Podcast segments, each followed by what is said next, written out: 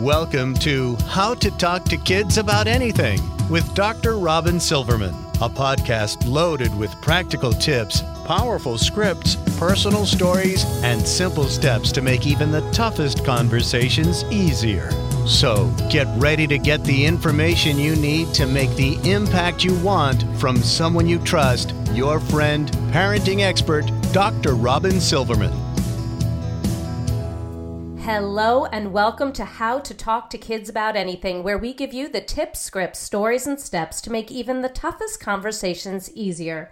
I'm so honored to be your host, Dr. Robin Silverman, child and teen development specialist, author, and speaker, and most importantly, parent of two great kids who give me the opportunity to love, learn, and grow every single day, whether I want to or not. Believe me, I get it. It's not always easy, but we're in this together, and we have some great people helping us along the way. Now, do you know that porn sites get more visitors each month than Netflix, Amazon, and Twitter combined? This is the way my next guest talked about it in her TED Talk on growing up in a pornified culture.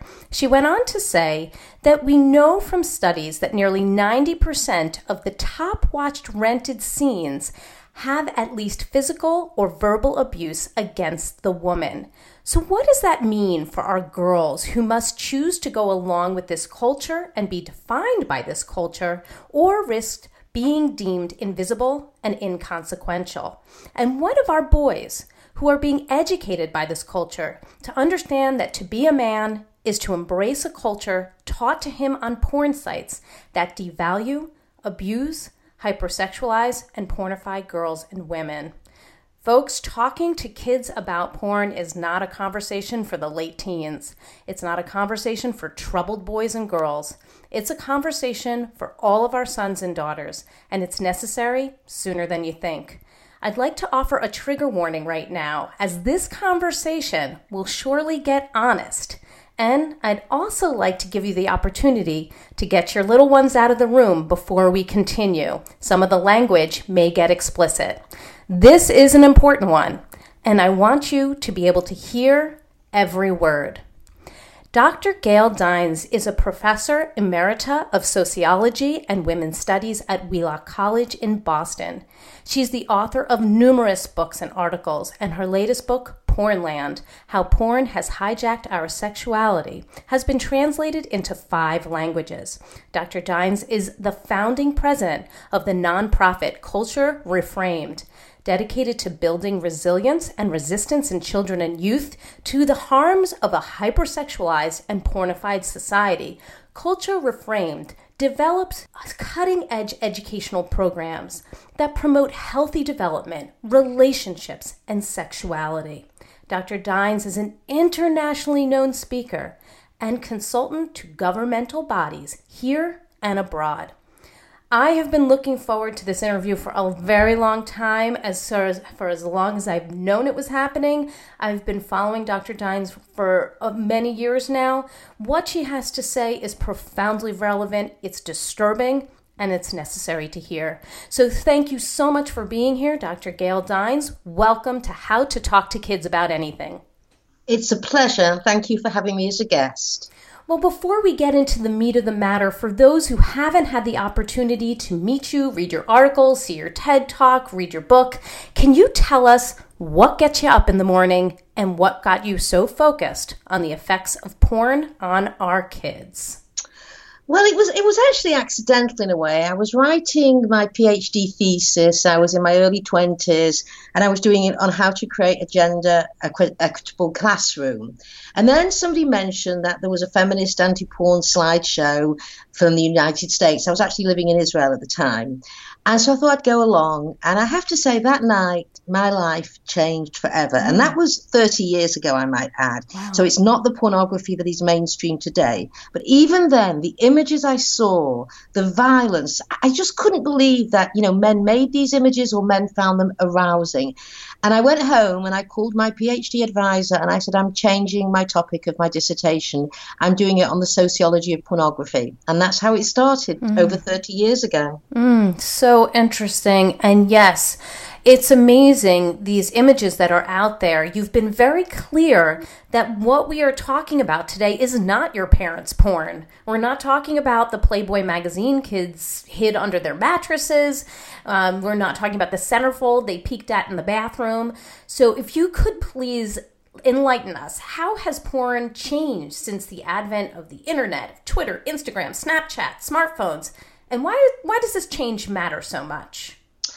Okay, so you know, I always say somewhat ironically that I look back at the sort of early days of porn when I was researching this Playboy Penthouse Hustler, kind of with nostalgia, hmm. because who knew we would get to this? So, what really happened in 2000 when the internet became domesticated is it made porn affordable, anonymous, and accessible the three A's that drive demand.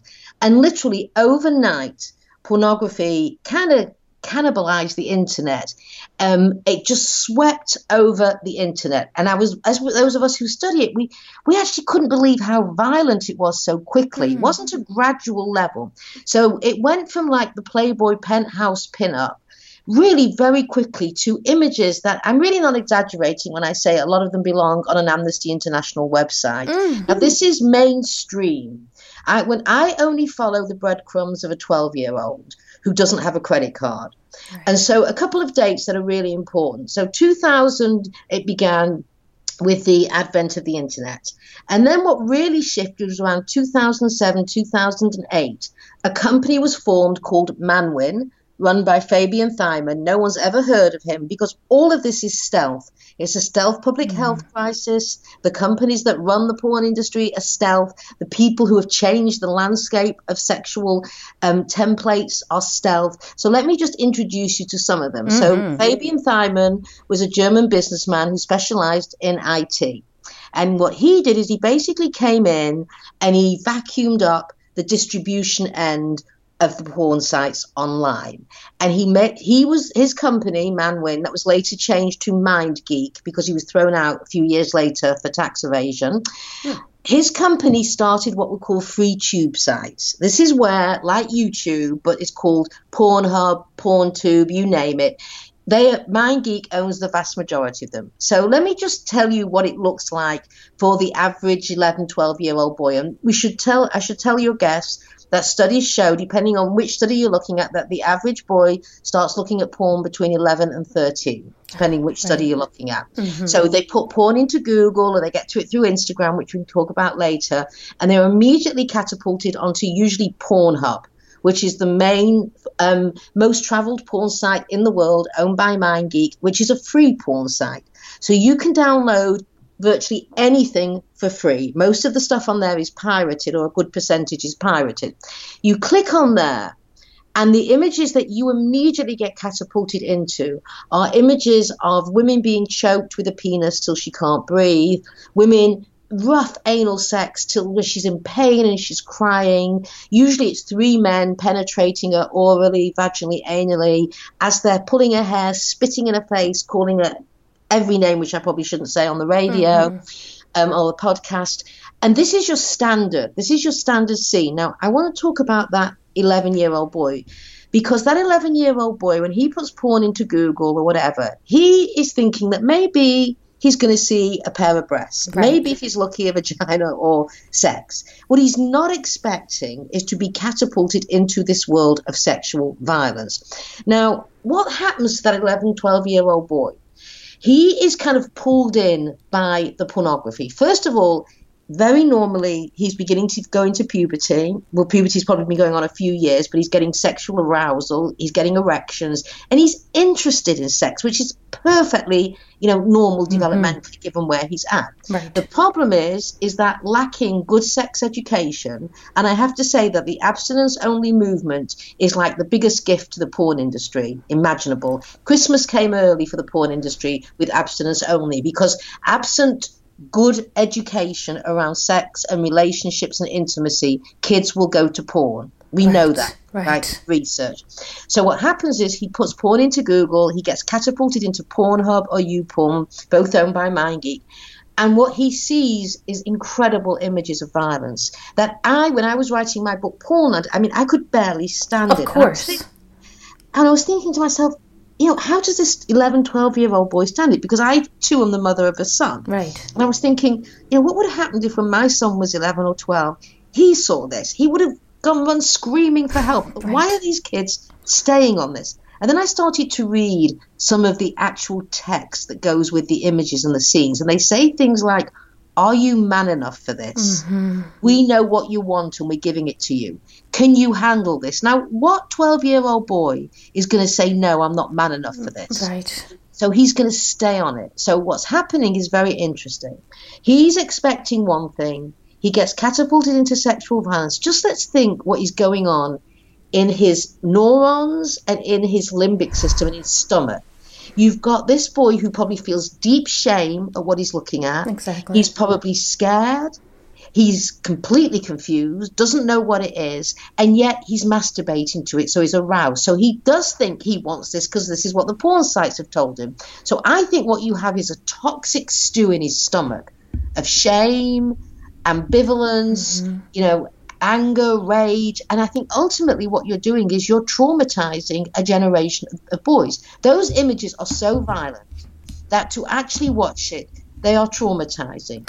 And then what happens, and you're a psychologist, so you would know this, is that if you don't deal with the trauma at the time it happens, you have kind of compulsive behavioral repetition where you go back to the site at which the trauma happened. Yes. So think about this. He keeps going back to the porn site, mm-hmm. which is a brilliant business model because you're building in potential addiction. It's a terrible thing for society, but it is a brilliant business model because that poor boy at 11, 12 years old who sat there and watched these images has nobody to tell, nobody to say, this happened, I saw this, because often parents will, you know, have a fit, get upset, mm-hmm. and that's not what you should do. That's actually the worst thing you can do because you just add shame onto those 11 year old shoulders, and the shame should go very firmly on the porn industry, not on that boy. Exactly. He's just being pulled into something that's developmentally, you know, appropriate. It's just the porn industry that's making it developmentally inappropriate. Mm-hmm. And so that's really what's going on here. Is we are traumatizing our boys, and when you traumatize our boys, and you lay waste to them, you are actually going to lay waste to our girls. And when you lay waste to the next generation of boys and girls, you actually eventually lay waste to the culture. Mm. That's what I argue in my work. That's why we started Culture Reframed. That's what Pornland's about. That's what my videos on um, YouTube about. That's what my, my TED talk is about. Is really what is the long-term implications of this massive social experiment of bringing up boys with just a click away from hardcore porn.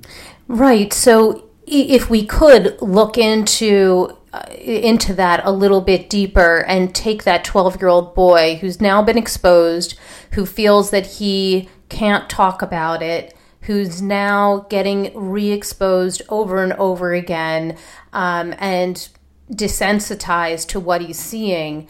What happens to that boy as he's growing up and becoming a man? What happens 10 years from now? What what is the developmental cost to this exposure?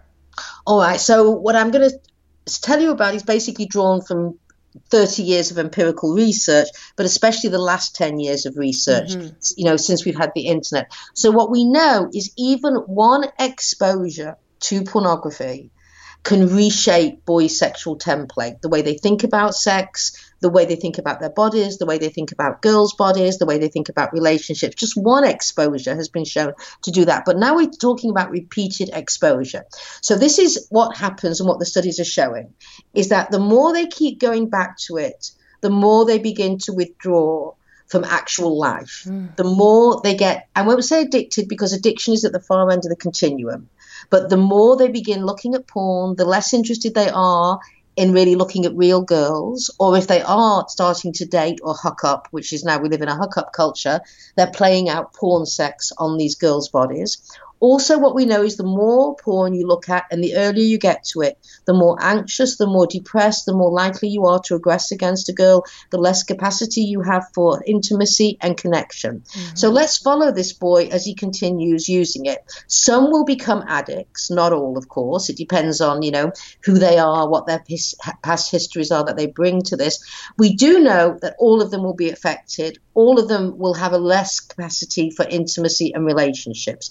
So when it comes to actually thinking about partnering and how to develop a relationship, they are developmentally trailing girls now. And we've always known that boys developmentally trail behind girls, but it's getting much worse. The literature is showing that on every level, cognitive, social, and emotional levels, boys are really lagging behind girls. So what you're seeing is they're becoming more and more isolated. And what's really important to ask is when we live in this kind of porn culture, which often translates on college campuses and high schools to hook up sex, which means just casual sex with maybe three or four different girls a night, many of whom mm. you don't know their name. How do you learn anything about yourself? Because when you think about what dating is about, it's really about learning how to have a relationship, how to connect, how to be intimate with somebody. It's not just about learning how to be sexual and what you enjoy sexually, what you don't enjoy, what your boundaries are, what your bodily integrity tells you is, you know, this is a limit or this is not a limit. That's up to you to figure out. But what the porn industry has done is kind of really cheated boys and girls from that and becoming the authors of their own sexuality. Mm. So now what we know is that boys in that men, there's, there's a recent study I read that said men in their 30s know know more about their own emotional and sexual development than they did when they were 18. Hmm. That and really when you think about this, what really turns a boy into an adult male is dating girls. That's if they're, um, we're assuming here they're heterosexual at the moment. We can talk about gay porn later. But, you know, dating is especially so important for boys. And one of the reasons for that is that, you know, there's this very much bullying culture amongst boys. Boys don't tend to really open up with each other. They don't tend to be vulnerable with each other. They tend to use their girlfriends for that, which, by the way, is the emotional labor that many girls and women do with men, is they become the only person in the world that really this boy or man is connected to. Mm-hmm. But it, mm-hmm. it sort of gives him capacities for talking about his emotions and for connection. Take that away from him.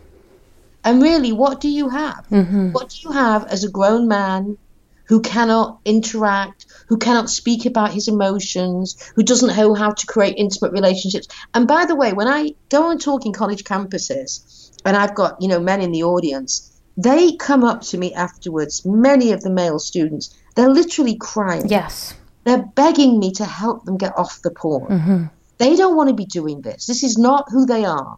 And I think it's it's really important to say here that I take a feminist analysis, as does much of the um, work that we do at Culture Reframed. And often feminists are thought of as being, you know, man haters, mm-hmm. which is an enormous, you know, upside down of reality. The truth is, I always argue, is feminists are men's best friends. Right. We are the only group rooting for their humanity. Mm-hmm. We are the only group who's saying you're not born rapists, you're not born Johns, you're not born porn users. We don't have to say boys will be boys. That's too low a bar. We believe in your humanity and we are going to fight for it. And you know how I know that? I know that as a sociologist as a feminist, but most profoundly, I know that as a mother of a son. Nobody can tell me that my beautiful boy was born with less capacity for intimacy and connection than girls are. I refuse to accept that. And if I fight on behalf of my son's humanity, then I will also fight on behalf of your son's humanity. And we appreciate it. I have a son as well and a daughter, and all of this is hitting me from every direction. And I have no doubt that the people who are listening are feeling very similar because it's impossible not to put a person in in your head or several people in your head while you're talking about this.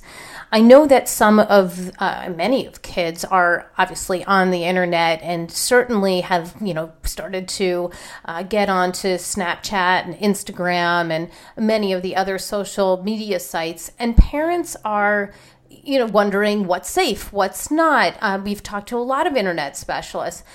But when it comes to porn, you're talking about now that that Instagram and there's sort of like hidden areas of, of each one of these social media sites that um, is a place where porn has colonized. Can you tell us a little bit more about that and, and what we need to do to keep our kids safe? Absolutely. Well, first of all, the, let me say one of the worst things that happened to parents in terms of their capacity to parent was the advent of the smartphone. Mm-hmm. That's when you lost all control. And the average age now of a kid getting a smartphone in the US is 10 and a half. So right. we're talking now. Um, Snapchat is often is mainly teens. It's, it's got T for teen safe. So I was on Snapchat before I gave a lecture. I was in um, LA recently, and I did like 15 lectures in two weeks. I went across LA and spoke to over a thousand parents. And so I decided to really do a deep dive into specifically Snapchat, um, Instagram, and all of those because this is where the kids are at. So I went onto Instagram and the first thing I did is I I put in just hot girls or something else. And what I realized as I started looking through is that Instagram has become the site where porn performers build a fan base. Mm. Mm-hmm. So, for example, Sunny Leone, who is one of the top porn performers, she's got 11.7 million followers on Instagram. Hmm. Now you click on her or you, whatever you tap, you click on, you move whatever device you're using on her, and you immediately go to Pornhub to her porn movies. Mm-hmm. So in five seconds, I went from Instagram to the most traveled porn site in the world watching hardcore porn. Right. Now, if I in, can do it in five seconds, the average teen can do it in 3 mm-hmm. So, um, also, we have to talk about selfie culture. Right. And what does it mean I mean, I mean, I always make a joke, and it's not really funny when I lecture. I say, "Do you remember those days when we used to take pictures of other people? remember that? It wasn't that long ago. No. So let's just think about the selfie. So most selfies, and we know that girls take more selfies than boys. Mm-hmm. They are hypersexualized, right? They sort of have this, and I'm going to use a term that I don't mean to offend, but it's an important term to use. They have the kind of fuck me look mm-hmm. with the selfie. Mm-hmm. Um, they put it up, they're barely clothed, and there's never, by the way, a good enough selfie. So we know they take hundreds and hundreds right. of selfies. So really, the question is, uh, really, we're bringing up a generation of girls who are kind of narcissistic voyeurs of their own body, mm-hmm. and we call that self-internalization or self-objectification. And in fact, the American Psychological Association did a study um, about 10 years ago now and looked at what happens when girls self objectify. And the more they hypersexualize and self objectify themselves, the more depression, anxiety, more um, uh, likely they are to get STDs, mm-hmm. more likely they are to get pregnant at an early age, drop out of school, and also suicide. Mm-hmm. Right, so this is what the American Psychological Association found. And actually, at Culture Reframed, we are just about to upload um, a, a, report done by one of the original writers of that, which has now been dated, is now got the latest research mm-hmm. up to mm-hmm. 2017. So um, the selfie culture has to be deconstructed. Also, we know with selfies that between 40 to 60 percent of girls who do um, nude selfies are actually bullied into it. Now, boys also do nude selfies, but there's a difference. When girls do it, they do it from the nose down, mm. so they're actually identifiable. When boys do it, they do it from the neck down. Mm. Interesting. Right? So it's not that identifiable.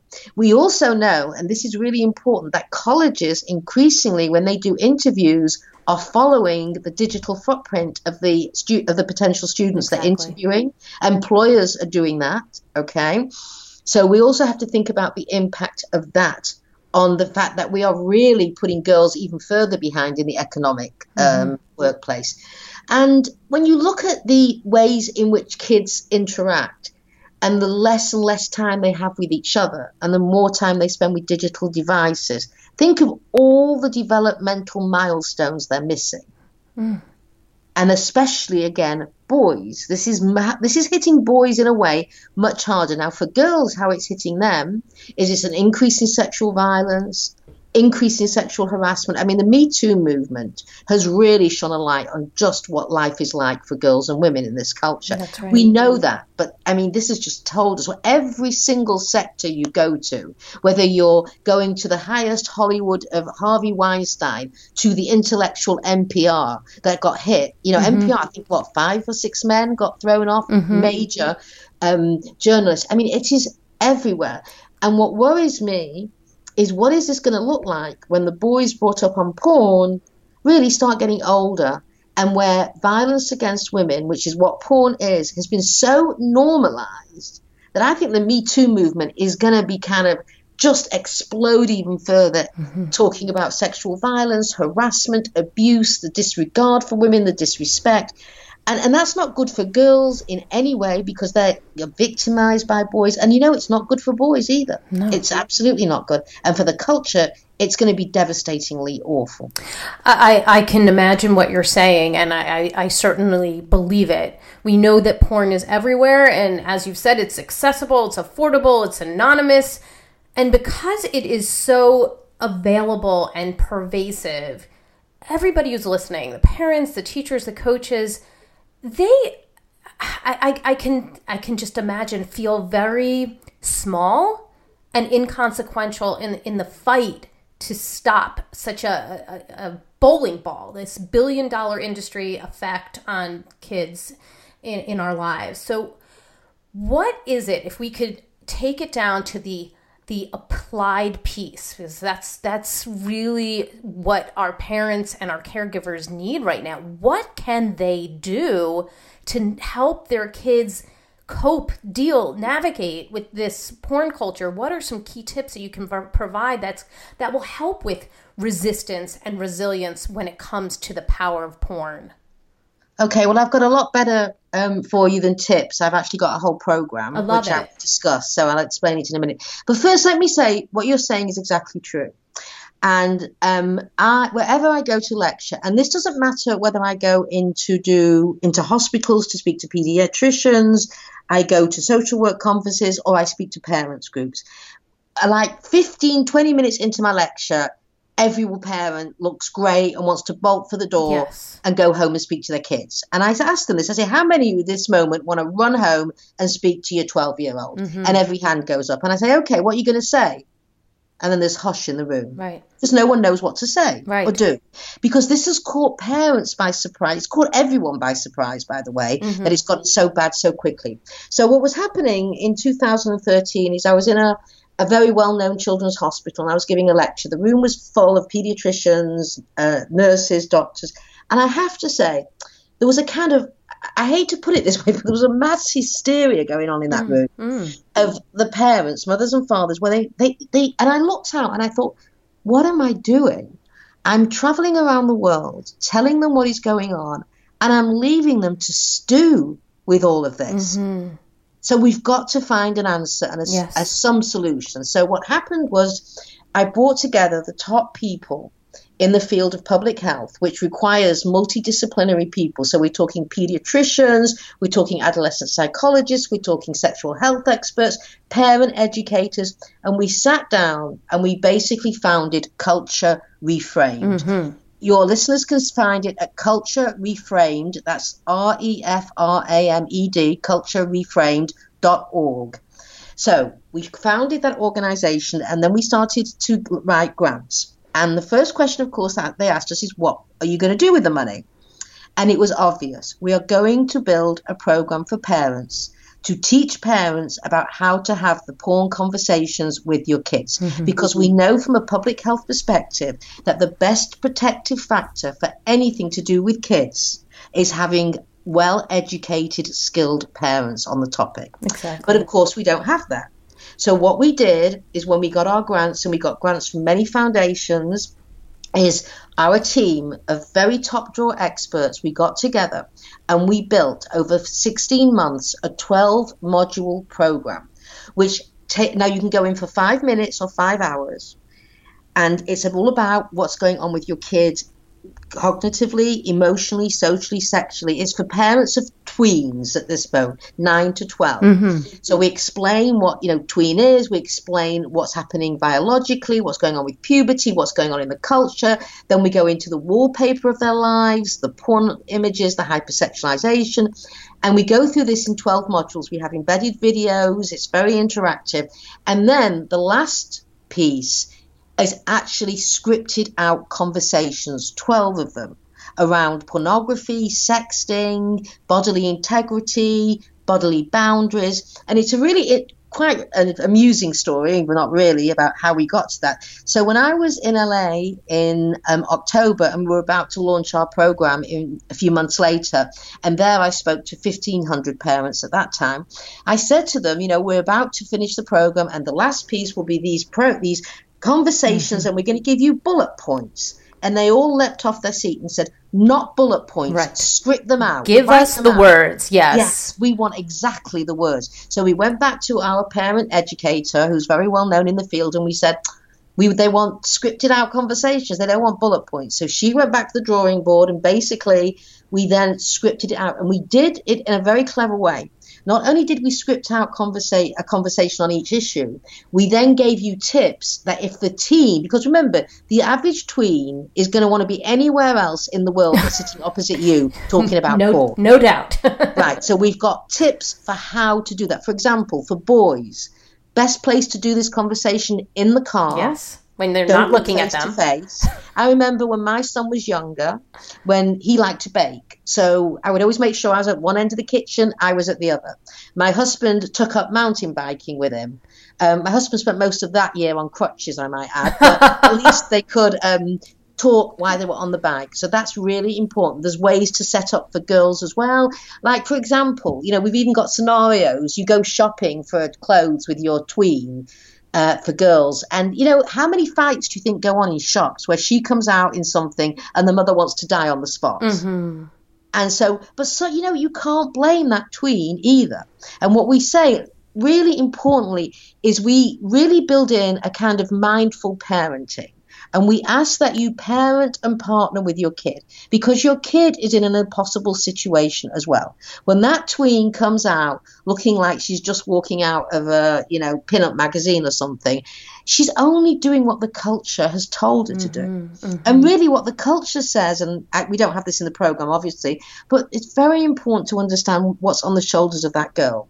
She is being told that she has two choices She's either fuckable or invisible. Mm-hmm.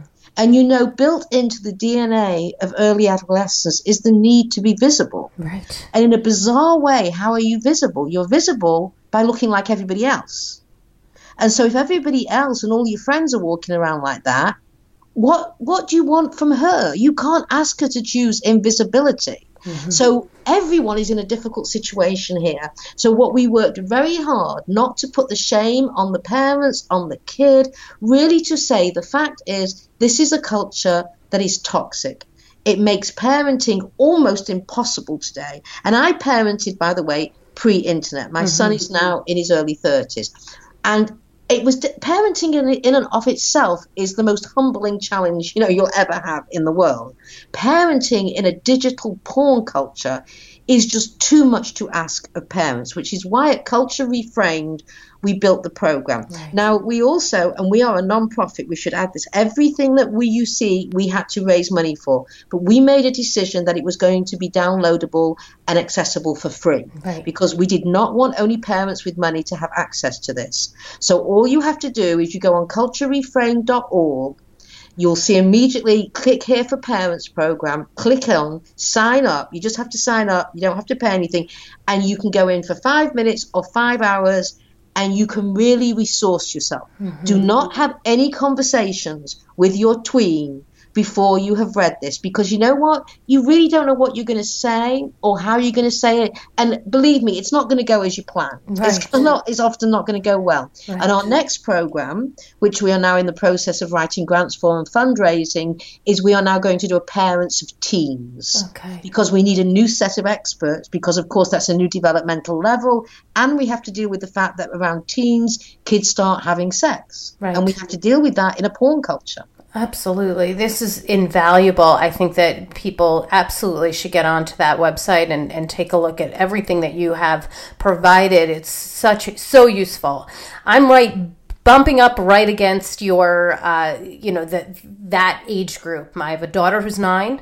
Uh, I have a son who's about getting ready to turn eight. Um, I have wow. many friends who, you know, who the kids are, they're older, they're younger. Many of our listeners, you know, are dealing with all different age groups since we are a podcast that talks a lot about discussing those tough topics, like getting in there, let's have those discussions. I think those scripts are invaluable. But I would like to know, even if it's broad brushstrokes, um, what kind of things would you say or tell us? Like, you do you have the conversation prior to your child being exposed to porn? Absolutely. And, Absolutely. and if so, what, what what could you say when they haven't seen it? And then tell us on the flip side, the child, you know, all of a sudden you walk in, it's 11 o'clock at night, your child is in uh, his or her bedroom and you they've been exposed to it, they tell you that they have or you saw saw it and here's the situation right then and there. So I'd like to know sort of two the both both scenarios. You say it so the before pre and the, the post. yes. Pre. So first of all, um, if you don't have that conversation with your kid about porn, believe me, the pornographers will. Yes. And you don't want them to be the ones to open up the conversation. Exactly. So you have to do this. So let me give you some examples of how I put it when my son was I growing would love up. that. Yes. Okay, and there's many, many more. I mean, I am not a parent educator. I am a you know a scholar Mm-hmm. and an activist and a researcher. So the parent educators are really the ones on the website Exactly. who've really gone to town on this. But I- I'll give you an example of some of the things I did with my son. So we started scaffolding from a very early age. The vocabulary. We used proper vocabulary for body parts. Yes. We didn't use childish vocabulary. We gave him words to talk about how he felt about his body. Used words like penis. Used words like sexism. Mm-hmm. Right, so there's a whole vocabulary that he had at his disposal, and I brought, and I'll, I'll tell you, how, we started so early that I remember going into the room at five when he was five years old and he was watching National Geographic, and he's pointing at the TV and shaking his head, and I said, "What's the matter?" And he said, "They keep saying man in his environment. Well, what about women and their environment?" Mm. I mean, he'd already seen, you know, that you can't use gender neutral language. Mm-hmm. So then, when he was around 10, I said to him, and, and porn was being passed around through the internet, not like today. I said to him, Look, honey, I said, you know, I cannot be with you all the time, and I cannot decide for you whether you're going to look at porn or not. You're going to have to make that decision. And actually, you don't want me following you around all the time. So, and I don't want to follow you around. So, it's going to ultimately be your decision. So, but, and your friends might show it you. But let me give you some things to think about before you do that. That when you really don't know at this point what your sexuality is going to look like when you're older. You don't know if you're going to be gay, straight, bi. Who knows what you're going to be? But you know what? It's going to be wonderful because you are going to be the author of it. It's going to be yours. You are going to own it. And it's going to make sense for the man that you are going to become. It's going to be yours. But if you look at porn, you know what? They're going to steal it from you mm. before you've even owned it for yourself. And that's a terrible thing to give away. And when he was in his 20s, I, and we talked about porn, he said, Well, Mom, you pretty much ruined that one for me, which was, of course, exactly my goal. Yes. Another example was, you know, they often, uh, there's an age where they go through where they often talk about their penises a lot being really big, for Yeah. example. so he'd make jokes about, you know, he's going to put his penis here and he's going to sit there, etc. And I would say things like, you know what? Your penis is connected to your head and your heart. Every decision you make about your penis, you have to make with your head and your heart mm. because you're all in this one beautiful body. You can't separate the body, and it's very important to give boys a sense of bodily integrity because this culture says to boys that your masculinity can be weighed by how many girls you can screw. And it is screw, it's not make love with, right? We're talking very seriously. And so, what I think we need to do, especially for boys, is give them a sense of bodily integrity along with girls. And I, I used to do something in my classes when I was teaching um, my feminist theories course at, in college. And I would say to my female students, so imagine you're dating this guy and he's not made any sexual overtures to you. So you decide to start the, you know, things moving and you put your hand on his leg or something. And he turns to you and he says, you know, I really like you, but I'm not yet ready for a sexual relationship. Mm-hmm. What would you say? And all of them burst out laughing. I say, why are you laughing? They said, because he'd be gay, of course. No straight guy would say that to you. Hmm. And I hmm. said, so you think it's funny that we live in a culture where boys have no notion of bodily boundaries and sexual integrity? You think it's funny that this is where we've come to, that we don't accept, expect boys to have their own sexual limits? And this is the culture's fault, not individual boys. I will not blame individual mm-hmm. kids or individual parents. We love to parent blame, which often ends up as mummy blaming. Absolutely not. I am a sociologist, and the core of sociology is that you have to look at the culture within which you are socialized, within which you're raised, within which you live and breathe because that will tell you and give you clues to why you're behaving the way you are. So we do not want to shame or blame these kids for behaving in ways that often we cannot imagine. Mm-hmm. And also, what we explain in our program, very importantly, is we have neuroscientists help us write the program, the part on the brain. We explain what the brain looks like for a tween. I mean, when your tween makes these crazy decisions, not just about sex, about anything, mm-hmm. and you think, what the hell is going on? but when you go on our program, you'll understand that basically they're not they're not right working on a full frontal lobe. They aren't absolutely. No, we know now from research that you are not fully adult in your brain till your early 30s mm-hmm. even. Mm-hmm. Right? So what's happening is that you have a frontal cortex which is overwhelmed often by the need, the impulsive need to do things. This again is perfectly normal developmentally. The problem is if you put that in a culture that is toxic and full of porn, where are they going to go? Because porn is great if you're hardwired for novelty and mistaking. Mm-hmm. Mm-hmm. So we really explain those things out. And yeah. then there's so many tips on you know, on the culturereframe.org website. And then when you just click onto our program and you go onto our educational program, it's just chock full of for tweens. And then we are now starting, as I say, to build the teams. And right. then we will eventually circle back to younger kids. And right. people might say, why didn't you start younger? The truth is, they start younger. I work often in Scandinavian countries. Mm-hmm. They start sex ed around four or five. Right. In this country, we could not get any grants to do this at that age. Yeah, right. Only because no one's no one was. They said no one will be interested. No one will do it. So this is why we started at Tween, where really one of our goals should be to you know you start laying this foundation like they do in Iceland. For example, I was um, at the consulting for the Icelandic government, and they showed me a film that they show at four years old as part of their sex ed program, which is brilliant because, of course, you don't want to talk sex at four and five years old. So what they did is they developed a three minute film, two kids, boy and a girl, girlfriend, boyfriend, out having hamburgers. And he takes a bite of his hamburger and it's got cheese on it. He spits it out and says, I hate cheese. And she says, No, you don't, honey. You like cheese. He says, No, I hate it on my hamburger. And she gets up with a smile on her face. She gets the hamburger and she stuffs it down his throat. Oh. He's, he's throwing it. Yeah, exactly. And that was my response. And then he's spitting it out. And then she sits down and says, See, I told you you like cheese.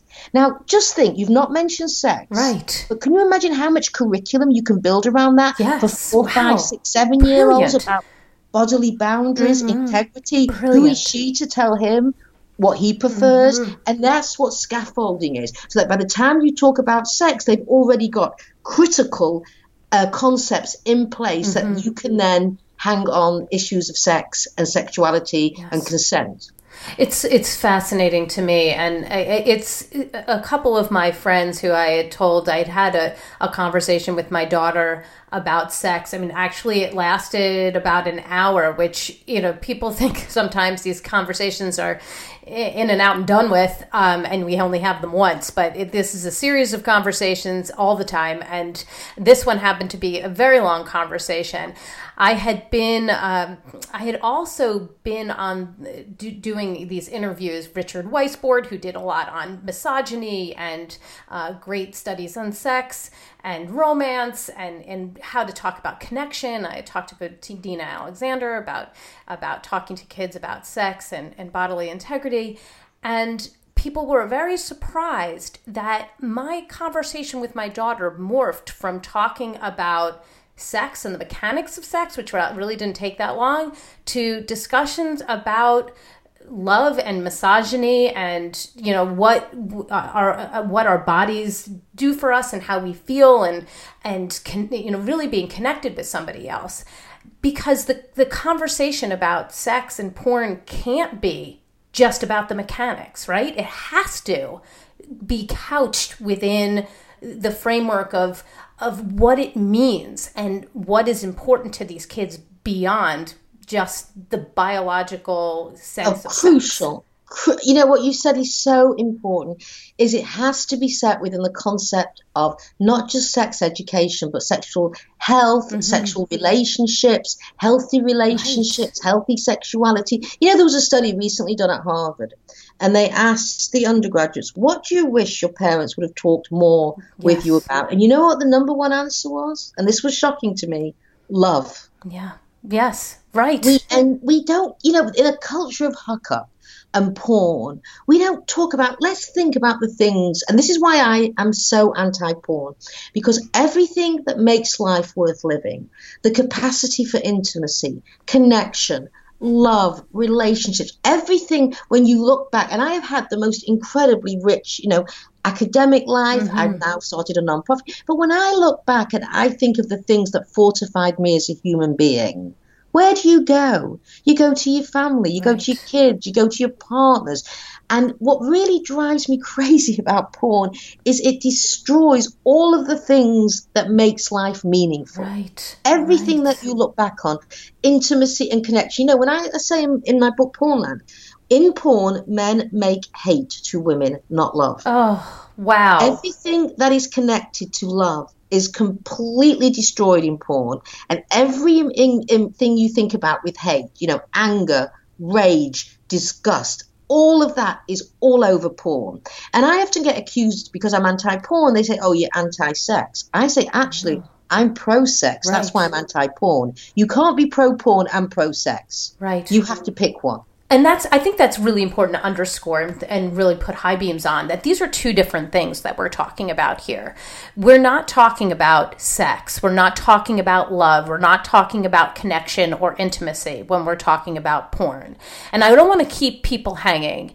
If you walk in on your son or daughter who is obviously been exposed to it whether they tell you or that you walk in and you see that they are exposed to it in that moment, what do you do? What can you what do you say in that moment when you know this is this is an important moment and I can't just close my eyes and say put that away. Okay. So first of all, what I would say is we, we do have these conversations on our website. Yes, we have a great. model called Compose Yourself. Okay. So what we say first of all is when you walk in and you see that, you're probably going to want to maybe shout, scream, yell, grab the phone or whatever device and have a fit. The first thing you have to do, and we explain how you compose yourself, you have to become mindful in that moment because it's all about helping the kid deal with what he's just seen, not about how you feel. It's about the kid. So you have to approach this in a very calm manner. So I would say the first thing you'd have to say to the kid is, and he knows and it's probably usually a he at this moment. But although girls are increasingly looking at porn, but let's just stay with boys. He knows you've seen it. He is going to feel great shame at that moment. Mm-hmm. So one of the things we do suggest is maybe you say, you know, we need to talk about this, but is this a good time for you, or do you need some time and do you want to wait a bit? And then we can come back, but we do need to set a time to talk about this. This will give him a chance to sort of get rid of some of the shame and the embarrassment that you've just walked in right. because you could be masturbating right. as well remember so you don't want to be in the middle of that and it gives you a chance to run to culturereframe.org yes. and compose mob sure okay so yes. compose and also the conversation then the conversation has to be around first and foremost you put the blame on the industry right do you understand that the industry is trying to manipulate you into thinking that this is sex do you understand that although this is free now, they're trying to make sure that you become a habitual user so that you will be spending money on it? So, this is first and foremost make sure you talk about the industry yes. manipulating him because kids hate to be manipulated. They do. So you make that very clear. He's being manipulated. The next thing you talk about is and this is going to be very difficult for him. So again, maybe when you're in a car or somewhere, you're not looking. What what? How do the images make you feel? And and obviously you make you feel aroused but but when you're finished with the image and this is what the critical thing is ask. Say when you're done with the image and you're finished and if you've got an open conversation you could put it when you finish masturbating you could say how does it make you feel? Because one of the things that we found when we talk to boys is that in the moment of masturbating they're really aroused you know want to finish the job. But afterwards when they're looking at the image they've just masturbated to, they feel terrible. Mm. Because she looks absolutely rav. I mean, she looks like she had been steamrolled over. Right. And he suddenly thinks, I find this arousing. She's full of it. She's covered in ejaculate. She's just had three men penetrate. She's exhausted. She's lying on the floor. And he doesn't feel good about it. Mm-hmm. So you need to tap into the fact that he too feels that he shouldn't be, he doesn't want to look in the mirror and think, this is who I am. So really asking when you're done with the image, what emotions do you have? How does it make you feel? And then I would segue into, well, when you were, would, if he's not having sex yet, and when, when you get into a relationship with somebody and you decide to have sex, how would you like to feel afterwards? Mm-hmm. Compare how you would like to feel afterwards with how you feel when you finished with porn. And you will see two completely different set of emotions come up. Oh gosh. And also, another way to say is you know that she is being paid to do that. You know that she's doing that because she doesn't have other choices. Mm-hmm. Do you think re- with other choices she would do that? And that you will probably, and you hope, date, not just hook up with girls who do have choices. And they are not being paid to do that. And actually, even if they tell you you want to do that, you know what? They're probably telling you they want to do that because they think that's what you want to do. Hmm. So what you should do is have a conversation about the kinds of things. And you know how many of my students tell me that they the good this is women now look at porn because they want to see what he wants. Right. So here he's being fed a diet of stuff that he doesn't want, that he's asking for. She's looking to see what he doesn't want so that he can give him what he doesn't want, but he's being told he wants. Oh, goodness. See how crazy all of this is? Yes. Right. Right, so you've got to open up the comp. But the most important thing, and it's really interesting if you read Bessel van der Kolk's book about the body keeps score. Mm-hmm. One of the things that happens when you've had a traumatic incident, and looking at that porn and masturbating to it for the boy is often traumatic, is it shuts down your capacity for language. So you're going to have to help give him the language because there's a, a lot of trauma involved here of seeing these images. You know, you're watching a woman basically being tortured, and that's not me being um, flamboyant here Right. with my words. So you've really got to help him. You know, think about how she feels. Think about if she had choices between going on a porn set and having that happen to her, or being a lawyer, a doctor, a teacher, a social worker. Mm-hmm. What do you think she would have chosen? Do you think there's any woman wakes up one day and says, doctor, lawyer, social worker, teacher, porn performer? I think I'll go for the porn performer. Right. Right? You don't that you do that when all the other choices are closed to you. And I, and I would say something like this to my son: I know that's not the person you are. Right. I know you don't want to be part of an industry that is based on the oppression of women. And if they don't understand those kinds of words, you bring it down to that. But what you want to do is resource the boy, not de resource. And the way you resource him is to let him. I believe most of these kids have their own moral compass. This culture is trying to rip it away. Yes. Help him find his moral compass. And I'll give you another example of a story again that I use, and I never mention my son's name, so I keep his life is private, Right. And I've got permission to tell these stories. So when he was in college, um, so he he always had very good friends he, who were also very similar to him. But one day he found a group of people he was going out with was going to a strip club, and he turned and went back to his dorm. And I said to him, "Why did you do that?" And I thought I'd get the mom response of violence against women, you know, Yeah. objectification. And it was very interesting what he said to me. He said, "You know what, mom? I only have this one body to live in, and I don't think I could stand to be in this body if I had watched a strip club. If I'd gone to a strip club and watched a woman do that, mm-hmm. I don't think I could stand to be here." In this body, because I would have been part of her degradation. Oh Now, the difference here is he went because his moral he would not go because his moral compass said don't do this this mm-hmm. is against your value system and you will have to live with something that is in opposition to your value system and so what i would say we need to do with kids is help them especially boys develop a sexual moral compass mm-hmm. so that pornography is violates that moral Right. compass in ways that they couldn't tolerate looking at it It doesn't fit in to their concept of what they want for themselves. It And just who doesn't they fit. are. And who they who are. they are, mostly who and who they see themselves as. Because you know, ultimately, when you lose your integrity and your moral compass as a human being, how do you stand to live in that body of yours?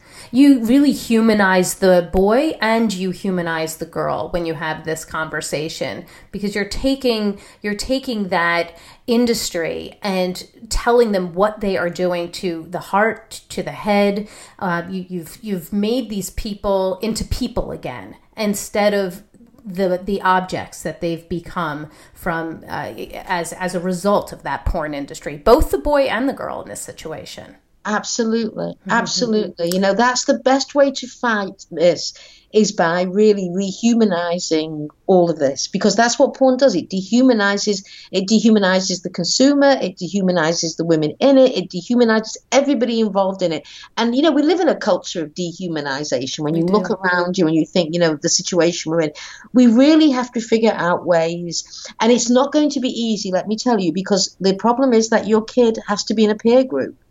And so the other thing I would we mm-hmm. talk about on our parents program is that you need to start connecting with other parents and that you can get we are now making our program downloadable, which mm-hmm. means you can give our program. We are saying to people if you want to give it in your homes, mm-hmm. in your schools, in your communities, and you don't even have to give as is. If some communities might you might need to change it a bit. Right. It's one size doesn't fit all. But you need to build a peer group for your kid. And the way you do that is you educate other parents. So for example, you might have this whole great moral compass going on with your kid. What if he goes for a sleepover? Uh, I worry about that too. Exactly what I worry about. Thank you for bringing that up. Yes. So the so the issue is is that now I have to say I was fortunate that I could we sent our son to a small private progressive school mm-hmm. where these were kind of the norms and values. We were fortunate, and I get the privilege that we had to be able to do that. Right. But if you don't have that privilege and you're sending your kid, you know, to a school where not all parents are on the same page, then you get them on the same page. Have an evening in with the friends, with the your kids' friends' parents. Let go through some of the culture reframe stuff together. Mm-hmm. Watch my TED talk. Have a discussion because yes. I bet you the other parents in that class are worrying about it. And one other thing that's really important is where are the schools? Yes, Why yes. The schools not the schools are partying as if we live in the 1990s. Yes, yes, and actually, so interesting that you said that because somebody told me that their daughter was in the cafeteria and noticed a bunch of boys huddled around a, a cell phone and and realized that they were looking at porn. At that point, she saw a teacher walk by them and tell them, "You need to put this away." Uh, but that was it. Oh. So what do you, you know, so you know, we have teachers listening, we have coaches listening. Know, what would you say to them as what is their responsibility in this? What is the school's the responsibility? Absolute responsibility. The, the, the, the, schools cannot leave it to the parents and the kids alone. Right. So this is what I would say. And I, I lecture in a lot of schools, and I say to the parents who say, you know, the school's doing nothing, and we don't know what to do. I think parents do not understand their power. Right. 10 parents marching into a principal's office saying, We demand that you do sexual health and relationship education that includes building resilience and resistance to porn. And we have a program for you online, right. which is and it's free, by the way. And it's We demand that you do this because right. it is your job. Your job as a school is to build healthy, robust children. Right. You have got to take into account that we are bringing our kids up in a porn culture. Exactly. What are you doing? I always say this to parents. You have enormous power in a group.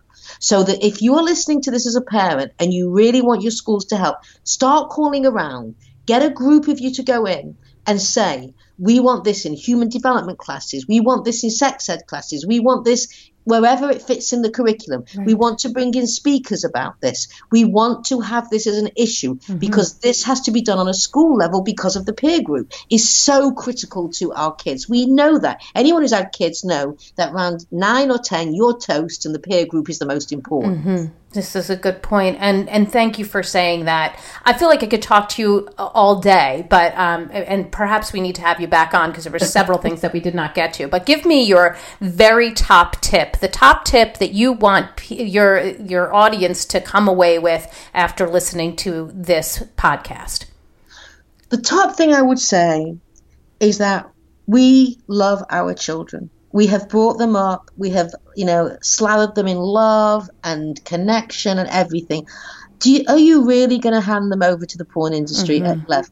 really? Are you going to let these creeps in LA come in? These creeps, by the way, who you wouldn't let anywhere near your children, right? Yet you let them right in the bedroom, right? Are you going to let them decide their sexual templates? Are you going to let them decide what kind of men and women your kids are going to become? Because ultimately, at one point, you know, your kid, whether they're grown up or in a few years or whatever, is going to come to you and going to say, where were you? Mm. Why did you let this happen? Mm-hmm. And you have two answers. You can either shrug your shoulders, or the other answer you can say, which is the answer I encourage you to say, is I was out there.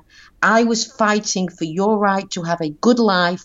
We fought the good fight, and guess what? We won. Mm-hmm. That's where I was at that time. Mm-hmm. That's what I'm asking every parent to say: is if stand up for your kids and for the next generation, and not just for your own kid, because every single one of us is a stakeholder in other people's kids. Mm, so beautifully said, and I know that you're you're talking about the your resource of the week as your culture's uh, reframed. But tell me, where do you want people to go in order to get more information about you, your articles, your books, your programs, so that they can continue this education in their own homes? On culturereframed.org, there's, it's got tons of resources. It's not just a program. We've got a website, resources, my TED Talks on there, my books, other people's books. There's other great books. There's great. We've got a whole list of great TED Talks, like from Ran Gavrieli, why he, uh, from a young man who says why he stopped using porn. Mm-hmm. We've got resources. If you think your kid's in trouble with porn, we've got lists of resources there. We've got a whole resource list. So I would say all the one-stop shop is culturereframed.org. Perfect. It's outstanding. I, I, have to say thank you for spending this time with us today. I love what you said about really humanizing our boys and our girls and having this tough conversation even before we think that they need it because they need it now so that we don't hand over that conversation and that privilege to the porn industry. So thank you so much for joining us today. And thank you for inviting me. It was wonderful. Thank you. Well, I've got my takeaways, and sweet friends, I am sure you have yours. Let's discuss them. Come up on Facebook. Let's go to the Dr. Robyn Silverman page. Let's chat about it at drrobynsilverman.com or twitter.com slash Dr. Robyn. Head on to Cultures Reframed and really get a sense of what is out there and what you need to know. And I'm on Instagram too. I'm going to be posting memes from this. We know that Gail Dines had so many interesting things to say, and I want to repeat them and underscore them and have you share them. And please, if you love this podcast like I did, I hope you'll go up to iTunes and rate and review it so other people can learn more about this and what they need to know about this very important topic. That's all the time we have for today, my fellow parents, leaders, and educators. Thank you so much for tuning in to How to Talk to Kids About Anything. For more information on books, articles, speaking engagements, or curriculum, please visit drrobynsilverman.com. So many great podcasts up there. The show notes will be up there from this podcast interview. We will have links to all of Gail Dines' information, and I hope you enjoy your day, enjoy the sunny side of life together. And please remember, even on the days when you fall short, you've got this. I know you probably haven't had this conversation yet. Now you can.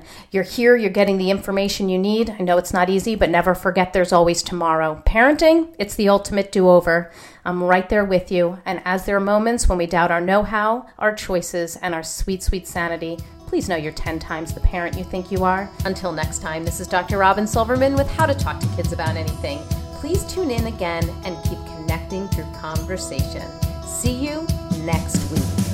You've been listening to How to Talk to Kids About Anything with Dr. Robyn Silverman.